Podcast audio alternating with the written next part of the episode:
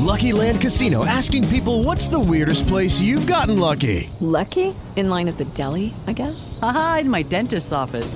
More than once, actually. Do I have to say? Yes, you do. In the car before my kids' PTA meeting. Really? Yes. Excuse me, what's the weirdest place you've gotten lucky? I never win and tell. Well, there you have it. You can get lucky anywhere, playing at LuckyLandSlots.com. Play for free right now. Are you feeling lucky? No purchase necessary. Void where prohibited by law. 18 plus. Terms and conditions apply. See website for details. Okay, now discussion of the development of Halakha, and we're talking about the Shulchan Aruch. We got to the point where Rabbi Shalush discusses the question of whether people followed the rulings of the Shulchan Aruch of Rabbi Yosef Karo immediately after his passing away, because he already established that Rabbi Yosef Karo was not the chief rabbi of Tzfat or of Eretz Yisrael. Again, not to take anything of the greatness of the Shulchan Aruch by itself and Rabbi Yosef Karo as an author, but the argument that everybody who lives in Eretz Yisrael or in Tzfat must follow the rulings of the Shulchan Aruch has no basis. And he says that even during his life in Tzfat and for years or decades after he passed away, people did not follow his rulings. And he brings a couple of examples, so we'll look at them. One of them is again quoted by the Hida, Rabbi Azulai. He says, "Hachmei doro shel Maran akate avu agide beorot Rambam or befrat maharitatz shaya b'shivat Maran ve'amud emani patish hazak." Says the colleagues of Rabbi Yosef Karo were still very closely following the rulings of Maimonides, especially Rabbi Yom Tov Tzahalon, who was one of the members of the yeshiva of the school of Rabbi Yosef Karo, and still he followed the Maimonides and not Shulchan Aruch. And in the book Eretz Haim, he says, "Horaot Maran lo nitkablu bechol tchum Eretz Yisrael ad achar zman aruch v'ptirato." It took many years after Rabbi Yosef Karo passed away for people to follow his rulings in Eretz Yisrael, and even after his rulings spread in different communities, not all of them. The people chose to follow, as I mentioned, some of them, but with other practices, they kept their own. So here's some examples. Regarding the definition of Ben Hashmashot, which is the time between the doubtful time between day and night in Eretz Yisrael, they did not follow the opinion of the Shulchan Aruch.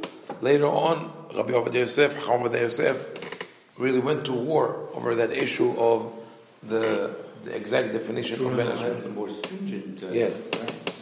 It's Aruch HaShulchan that we later follow. Yeah, but it's not right. More lenient. Yes, but in any case, they did not follow. We have proof they did not follow the opinion of Rabbi Sifkao. Also, Nahagu k'tzat nashim be'eretz atzvi levarich al lulav hefech p'sak maran. Some women in Eretz Yisrael at the time of Shulchan Aruch and later did say bracha for the lulav. Also, there was a dispute regarding mikveh, she'uvashim shichua kula, regarding the creation of a mikveh. If the water was drawn and led to the mikveh in a certain manner, Rabbi Yosef Karo says the mikveh is invalid, and in Taveria, Shehamat created a mikveh like that, and the local rabbi Ma'rib bin Sayah was not against it. So we see that they didn't follow the halakha of the Shulchan Aruch. Also, B'anyan Tzitzit Lamed, Maran Pasak She'en Kovrim Et Hamet Ela Im Tzitzit. Rabbi Yosef Karo ruled that when a man is buried, he must be buried with a tzitzit. But Rabbi Yosef Castro, who was a contemporary rabbi of Rabbi Yosef Karo, says, "B'tzfat nahagu,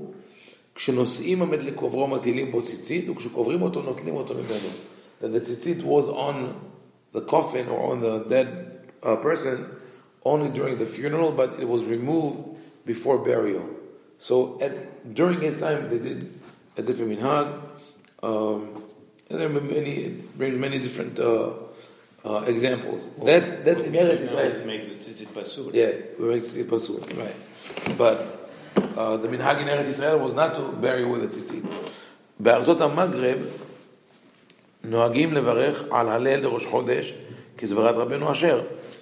And now, this is in Eretz Yisrael. When we talk about the Maghreb in North Africa, one of the customs that is against Rabbi Sifkao is to say bracha on Hatzi Halel. When we say Halel on Rosh Chodesh, the Maghrebi community say the bracha.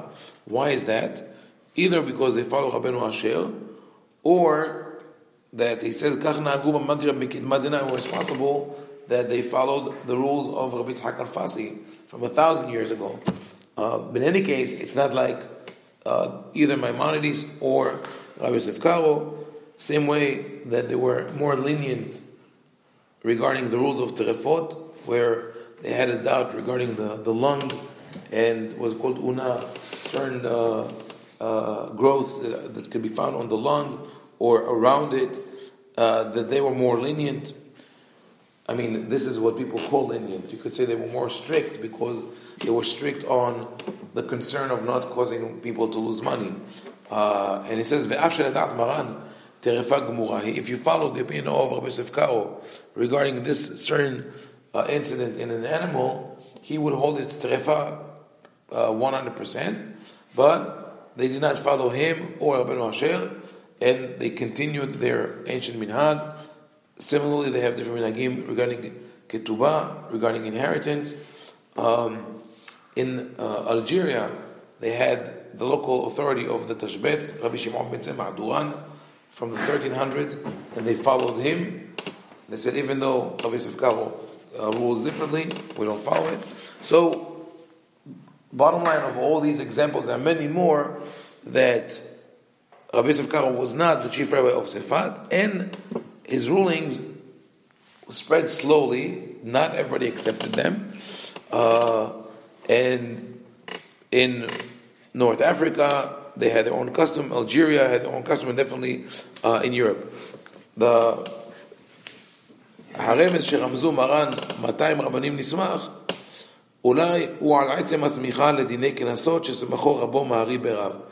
So, there is a tradition that is called by Rabbi Haim Advenisti from Turkey, following, he said, a rumor he heard that this is the tradition that Rabbi Yosef Karo is referred to as Maran, our master. And the meaning of that word, Maran, literally means master, but it's an acronym of Mimatayim Rabbanim Nismach. He was ordained by 200 rabbis, or agreed upon by 200 rabbis. Probably the real way to read the acronym is not Mimatayim Rabbanim Nismach, Ela Meresh Nismach, from the letter Resh, which is numerical value 200. He was ordained. Otherwise, you could say Mishlosh Mot Rabbanim Nismach B'Arba. So that's how to read the acronym. But we don't have any proof that, or any document that shows that. And Rabbi Shalush says maybe it's the idea that his master, Rabbi Yosef Berav, ordained Rabbi Yosef Karo. Rabbi Yosef Berav wanted to renew the institution of Sanhedrin, but eventually didn't happen. So he wanted to give his disciples a higher authority. And since he is giving simicha with higher authority, it's as if hundreds of rabbis agreed on it. But it says, it's a rumor, it's an oral tradition that has no written proof, and it cannot be binding for K'am Israel. Now, here's an interesting story quoted by the Hida, Rabbi Chaim Yosef David Azulai, in his book Shem HaGedolim. Shem HaGedolim is sort of an encyclopedia of all the great rabbis that lived up to the time of the Hida. And he writes this following story about how the Shulchan Aruch came to be the main book that people follow. He says this: "Kibalti me'adam gadol bechokma ve'irah, shekibel mizkenim, shenitgala bedor Maran." He says, "I heard from a great person, who himself heard from the elders," because the Hida lived about 200 years after Rabbi Yosef Karo. So it's not, again, something that's written, but it's a story that was delivered from mouth to mouth, one person to another, that in the generation of Rabbi Yosef Karo, when Rabbi Moshe Cordovero and the Ari, who were Kabbalists, and all the other great holy people and Kabbalists lived, it was a divine providence that sent this book to Am Yisrael. And he said, Yisrael היו צריכים לספר זה שיקבץ כל הדינים ויגלה שורשיהם לעסוקי שמעתה אליבא דהלכתה. It was just a necessity of the times to have a book that will clearly present all the halachot and all their origin. And then, by the way, this statement in itself is in line with the way we looked at the history of halakha. Right? We saw that there is a process. The Mishnah puts all the laws together. The Talmud writes a commentary. The commentary keeps growing, and you need to organize it. Rabbi Tzachar Kalfasi writes his commentary, and then Maimonides puts all the halachot together. After Maimonides, more customs spread, and different opinions, and different commentaries, and then Rabbeinu Yaakov Ben Rabbeinu Asher writes the book called Turim, and so on. So it's a dynamic process that every couple of hundred of years, someone has to clarify the halakha and write it down. But according to this story, that was sort of a heavenly mission that was now about to be carried on by one person. And at that generation, there were three people who were fit for that mission. And all of them, their first name was Yosef. Was Rabbi Yosef Taitatzek, who's originally from the Balkans, Rabbi Yosef Karo, and Rabbi Yosef Ben-Lev.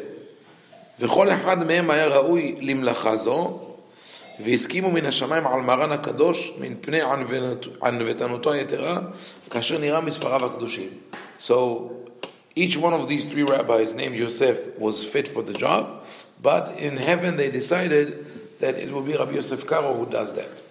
We already see the problem with that, because it's a rule mentioned throughout the Talmud that halakha does not rely on prophecy or on divine assistance, but rather it is the toil and the study of people here on earth. But that's not the whole story. The Hidah adds the following. עוד שמעתי שכאשר יצא לאור ספר בית יוסף, אמר הרב מהרי"ל שספר זה ממעט הבקיאות וגזר על תלמידיו שלא ילמדו בו. When Rabbi Yosef Karo wrote his commentary on the Turim called Bet Yosef, the other rabbi, Rabbi Yosef Ben-Lev, said, this is not a good book. This book causes people, it's a shortcut. It's like cliff notes. He says, those are cliff notes on the Bet Yosef, it will cause people on the Shulchan, the Tur, and it will cause people not to study in depth and not to develop analytical skills. So Rabbi Yosef Ben-Lev said, you, my students, are not allowed to study the book of Rabbi Yosef Karo. Not because it's not good, but because it's too good, and I'm afraid that you will lose your ability to analyze and discern halakha. Kind of the iPhone. Okay, yeah. It's people not to remember things.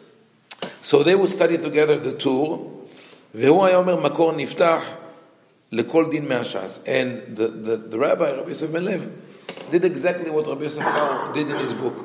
To every law that they studied from the Arba'a Turim, he explained it and he showed all the origins in the Talmud, etc., etc.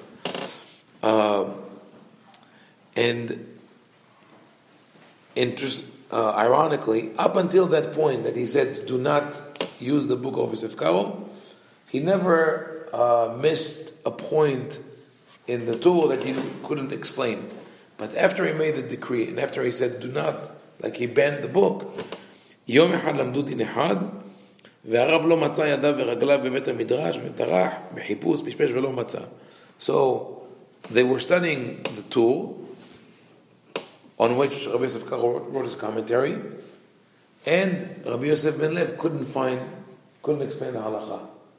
And he looked up all the sources, the Talmud, and all the other sources, and couldn't find and so eventually he had to refer to the book of Rabbi Yosef Karo. And he said, Nir'ah shemin hashamayim rotzim shebesefer Bet Yosef yitparashat ba'olam. He says, I see that as a divine sign that God wants this book to spread throughout the world. But Rabbi David Shalush says, okay, now look at this story, and you realize that the two stories contradict each other. One story says that Rabbi Yosef Karo was ordained by 200 rabbis, and that he was chosen by divine decree to write the book. And on the other hand, you have the story that Rabbi Yosef Ben-Lev did not want to use the book. He says, if, according to the first story, Rabbi Yosef Ben-Lev was also capable of writing the same exact book, so when the book was printed, he said, we should have said, oh, it's a wonderful book, this is exactly what I wanted to write. You should study it. Right? Again, if, like the first tradition said, there were one or three rabbis who was able to write it, but Rabbi Yosef Karo was chosen, the other rabbis would have approved of the book.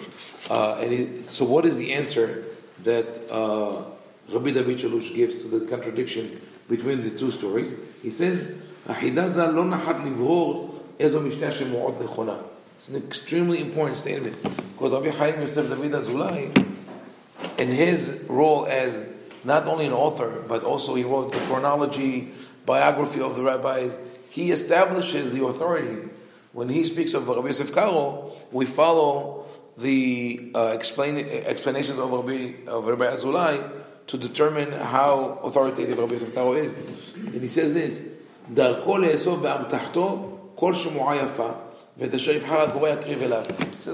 Yosef David Azulai traveled extensively, and he would interview people. Whatever he heard, he put in his books. Not always he bothered to find out whether the source is accurate, whether there's a contradiction between the stories that he collects in his books. In other words, Rabbi David Shalush says the information in the books of the Hidah is not binding and is not absolute. Also, he says another thing. According to the first tradition, the reason why Rabbi Yosef Karo was chosen because he was extremely humble. He says, "Hama'ayen besifro avkat rochel uveshut Bet Yosef be'atkavotav etamilim kedorbanot lo imtza shechaverav hayu pachot anavim mimenu." He says, if you can look in some of his books, and he gives you references, you see how he argues with his colleagues, among them the Mabit, Rabbi Moshe Ben Yosef Trani, and you see that he argues them with harsh words. So either he was not humble, or they were as humble as he was, and among them that was the language that they used. So all in all, Rabbi David Shalush refutes those traditions, and he says that we don't have anything that proves that. And he actually searched for that. He says, I'll conclude with this. Ani agati velo matzati shekatuv shenesfu chachmei rashi hakila b'Tzfat o b'Yerushalayim o be'ezo kila harat ba'olam. He says, I searched all the books. Rabbi David Shalush can tell you that without Google, without electronic databases. He was very knowledgeable, very comprehensive knowledge. And he searched all the books that are related to this issue, and he could not find a proof or written source that says that the rabbis of the community, either in Tzfat, either in Jerusalem, or any other community, and accepted upon themselves and their descendants to follow a certain rabbi, whether it's Maimonides, whether it's Rabbeinu Asher in Germany and in Spain, or whether Rabbi Yosef Karo. Whatever you find in the books is based on oral tradition, that someone heard from someone, or that we testify that now it has become the norm. So obviously you find something written, but this is not the kind of written proof that we're looking for.